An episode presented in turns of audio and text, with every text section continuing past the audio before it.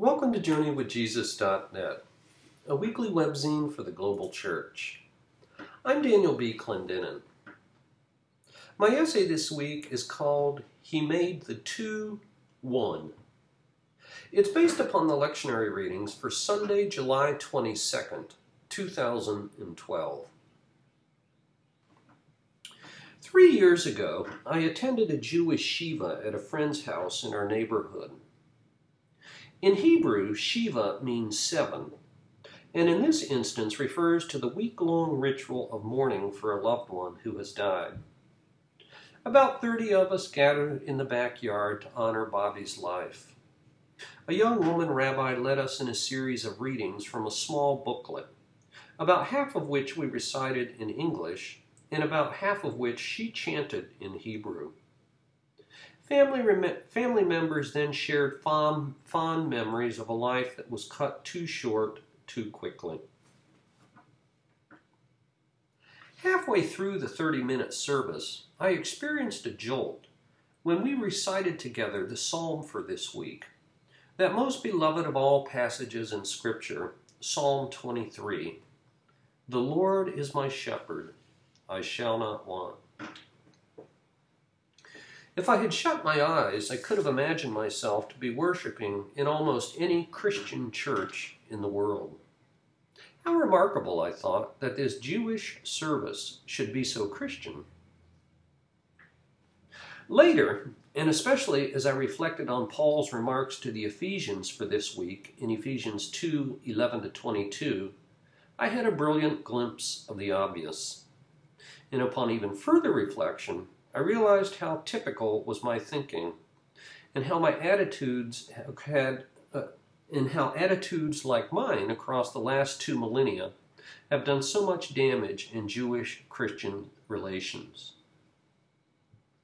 No, my friend's Shiva was not Christian. Rather, my Christianity was Jewish. As a Gentile, I had it backwards. Christians are not the we and Jews them. It would be more theologically accurate for Jews to see themselves as us and Gentiles like me as them. That, in essence, is what Paul tells the Gentile followers of Jesus in Ephesus. And he goes even further, rejecting all such us against them rhetoric and we they antagonisms in favor of one harmonious humanity. The Old Testament text this week from 2 Samuel 7 makes a clever and important play on words. We read how King David, who enjoyed his own regal house, a palace, wanted to build a house, i.e., a temple, for Yahweh. But that was not to be. Instead, Yahweh would build a house, that is, a dynasty, for David.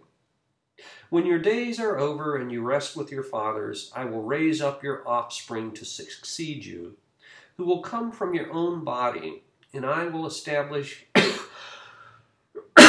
his kingdom. He is the one who will build a house for my name, and I will establish the throne of his kingdom forever. Your house and your kingdom will endure forever before me.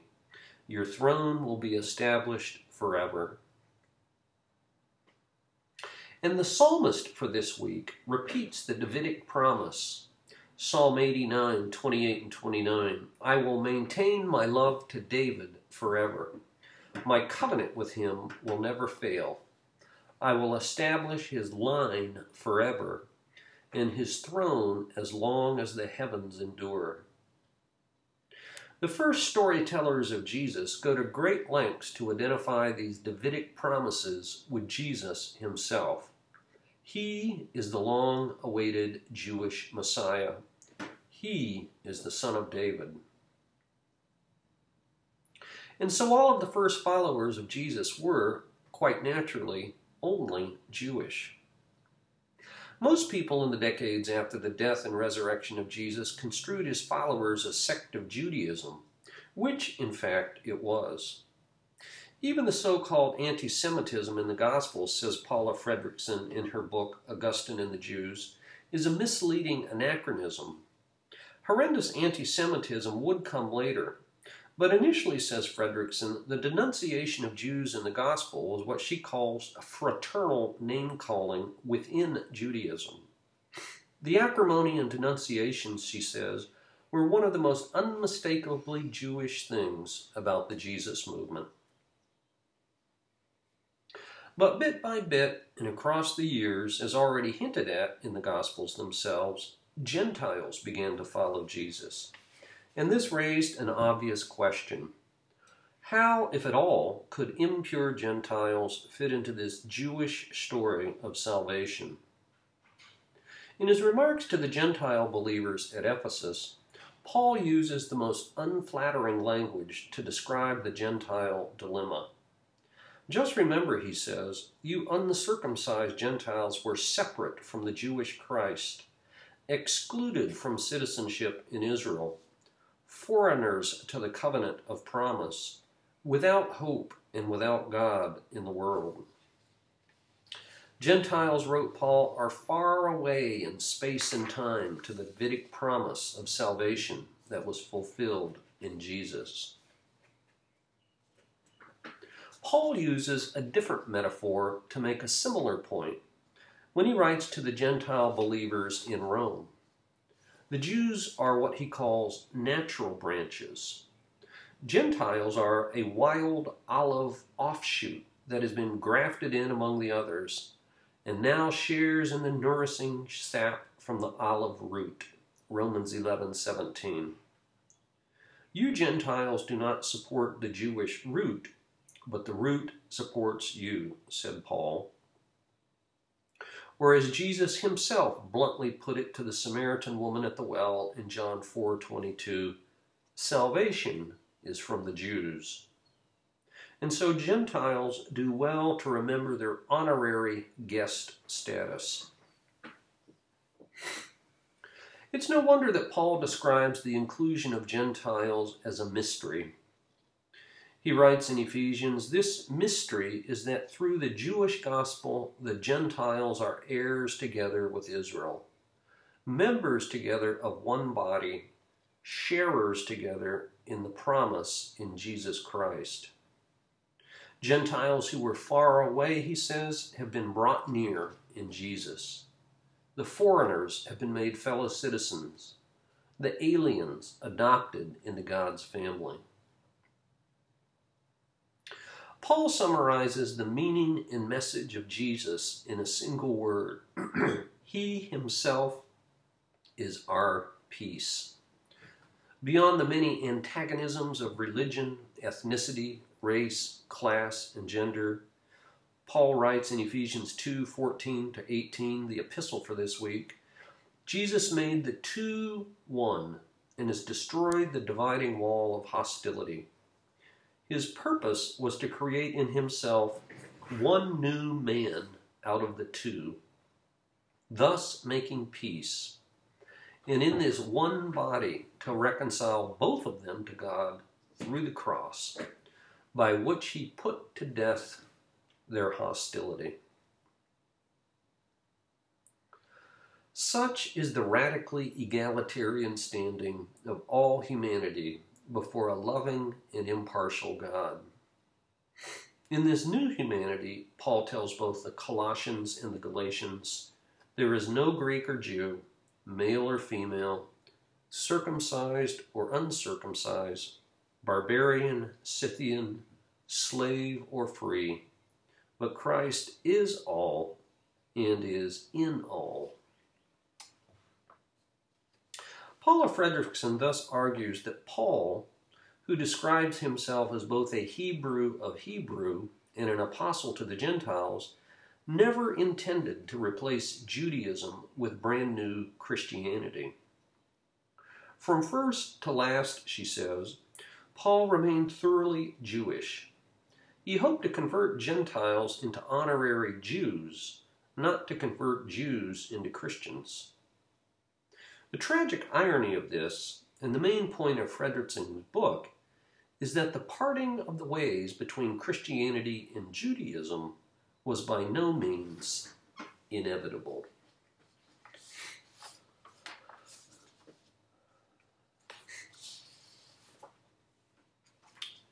For book this week, I review a title called Drink the Bitter Root A Search for Justice in Healing in Africa the author is Gary Geddes. Berkeley, Counterpoint Books, 2011. 232 pages. The Canadian travel writer and human rights advocate Gary Geddes has written and edited over 40 books that have been translated into seven languages and won a dozen awards. In this volume, at the age of 68, he visits a land his extensive travels have never covered Africa, and in particular, a half dozen hot spots. Successive chapters tell of his travels in Uganda, Rwanda, Democratic Republic of Congo, Ethiopia, and Somaliland, which seceded from Somalia in 1991. What interests him most, he writes, are not the statistic enormities like 800,000 killed in 100 days in Rwanda, but the personal stories of individual people. And so while he has done his academic reading about these places and sprinkles his narrative with literary flourishes, he mainly tells stories about the people he interviewed rape victims, child soldiers, doctors, journalists, poets, aid workers, NGOs, lawyers at the ICC, and internally displaced people. Geddes is well aware of the ambiguities that attend Africa. Its problems are many and complex. The legacy of colonialism has been exacerbated by neo-colonial and corporate greed, not to mention corruption, incompetence, and dysfunction in African leadership. Foreign aid is a bane and a blessing. I was shocked, for example, to read that 90% of Ethiopia's budget comes from foreign aid.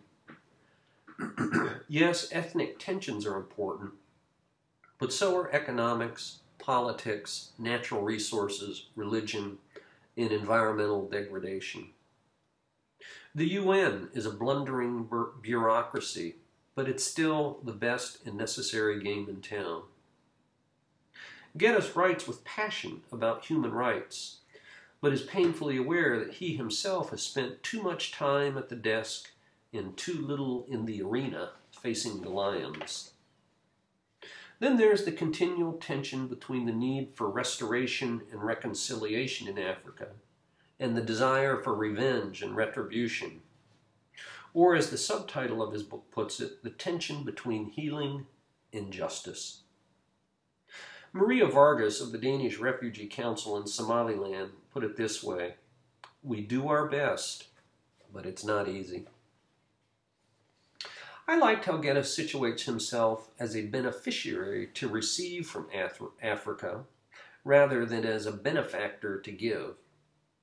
He admits that his efforts to identify with Africans could feel intrusive and even false. He begins his book with the wisdom of his fellow Canadian Jean Vanier, founder of the L'Arche Homes for the Mentally and Physically Handicapped. Vanier once said, People who are weak have something to bring us, that they are important people and it's important to listen to them. In some mysterious way, they change us.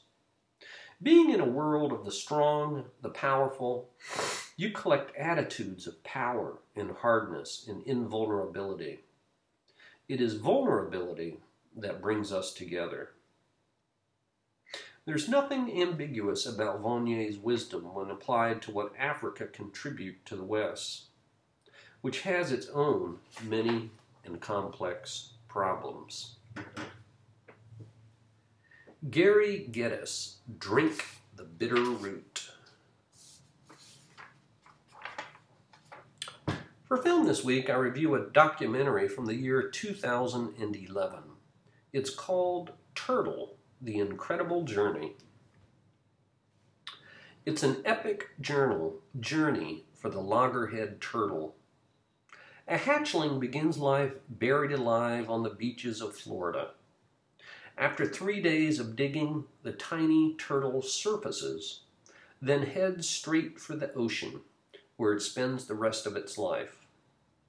After two days of swimming, it buries itself in a raft of seaweed and rides the watery superhighway of the Gulf Stream currents.